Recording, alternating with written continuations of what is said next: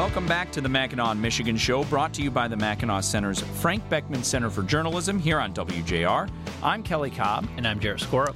And uh, the UAW negotiations, the union negotiations with the big three auto companies, is reaching a very contentious stage. I'd say it's one of the most contentious ones that I've seen in recent years.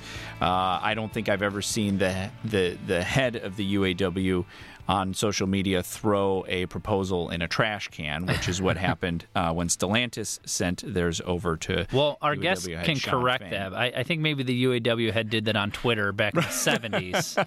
Uh, we'll see. We'll see. John McElroy, who uh, runs Autoline Detroit and is very attuned, ear to the ground on these things, joins us. John, welcome to the show.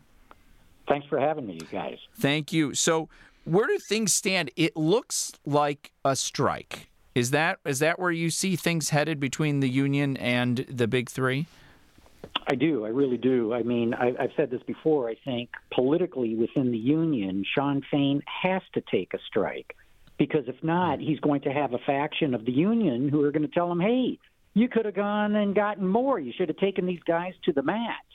So maybe we'll see a settlement like we saw with uh, the Teamsters and UPS, where they did settle without a strike. But my guess right now is we're going to have a strike next month. Yeah, and, and so the, the, he's the the new UAW president. He was kind of an upstart, uh, uh, came from, I guess, the, the left wing faction of, of the union. Um, what what is causing this? What is the effect of um, obviously the UAW going through these corruption scandals? Um, Michigan has repealed its right to work law, which mostly affects the the UAW. Um, what is that? What effect does that have on the negotiations? You know, I'm not sure that it has a whole lot. I mean, you know, yes, the union was very corrupt, as as you guys know. The prior two presidents ended up going to federal prison. But there's a new sheriff in town. Shawn Fain and his faction are are not of that ilk. They're very very different.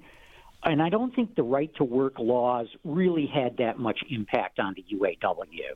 Hmm. I mean, I'm sure there were a few members who decided, yeah, I'm not going to pay dues anymore, and I'm I'm going to step out. But what we really saw was that blue collar unions have strongly supported their union. It was more the white collar unions where I think we've seen more of the impact of uh, the right to work law. So, so what what do you think happens here if we go to a strike? Uh, uh, no one knows how long that will take because once a strike starts, uh, negotiations heat up a lot more. Right? It, it, they try to get this done Right. faster. Um, but but do we have any sense from prior years of strikes um, where negotiations are happening of the sort of the economic impact that the unions sort of it, this to me seems like a lot of chest beating. I mean, the demands made by the union are, are extreme. You're taking the cost to over hundred dollars an hour. How are you going to compete with some of these automakers in the South that, that are not unionized Right. and have much lower costs? So the demands are extreme. Um, What's the economic impact of this sort of chest beating and demands that the UAW is making? Well, well, so far, like you say, it's just chest beating. There's been no uh, economic impact. Right. You know, we're going to have to see how far Shawn Fain is uh, uh, wants to go with this. Uh, to your point, some of their demands, I do believe, have been extreme. A lot of them, I actually agree with. I I think they deserve uh, big raises.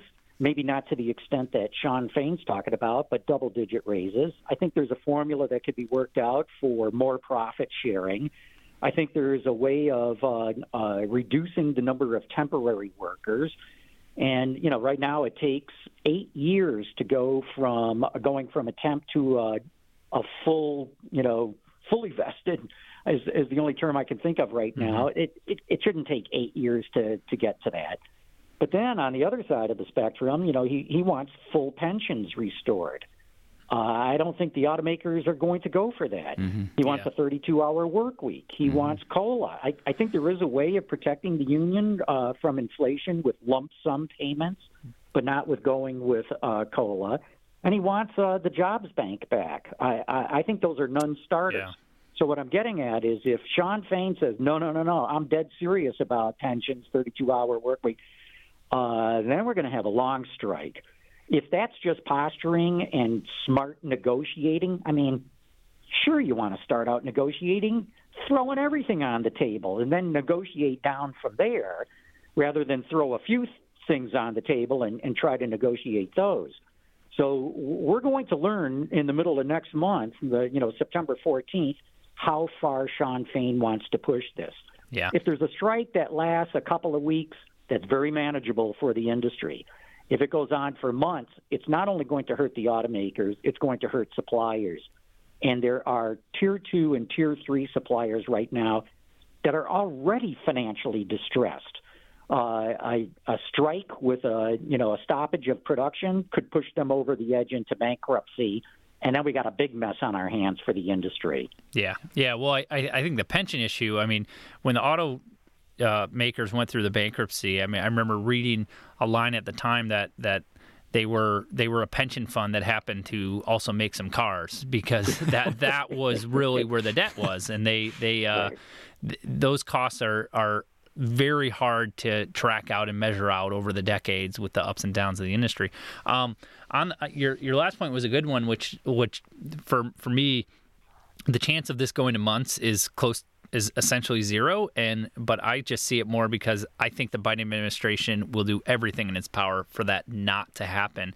Um, do you have any insight on that? What the, what the political pressure uh, from the governors in the Midwest, um, especially Democratic governors in the Biden administration, would be to prevent a strike like that. We did see the Biden administration get involved in some other strikes.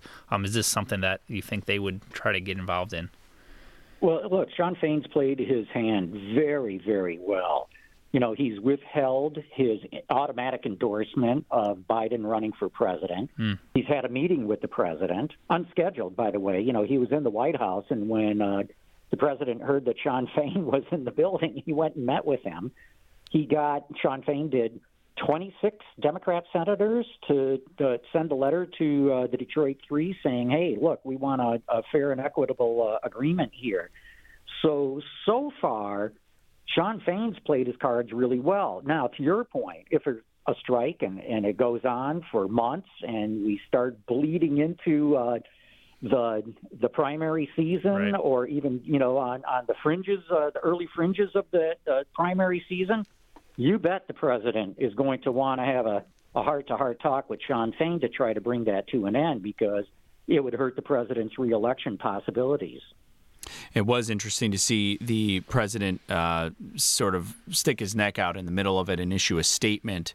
Uh, early on, I felt like in in the conversation um, where Joe Biden put out a statement on that when things were heated, but hadn't really gone anywhere yet. Yeah. Yeah. Well, look, you know. Uh, the Democrats and the unions are are historically, you know, joined at the hip, and this has been a president who has been extremely pro-union, um, and uh, he needs to retain union support uh, as part of his base, uh, but at the same time, uh, he's got to make sure that it doesn't hurt his reelection possibilities. Right. John McElroy with Autoline Detroit. We've got to leave it there. Thanks for joining us.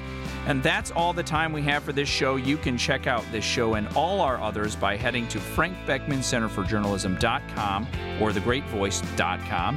Thanks for tuning in to the Mackinac Michigan Show here on WJR. Opinions heard in the preceding program are those of the host and guests and not necessarily those of Cumulus Media or WJR Radio.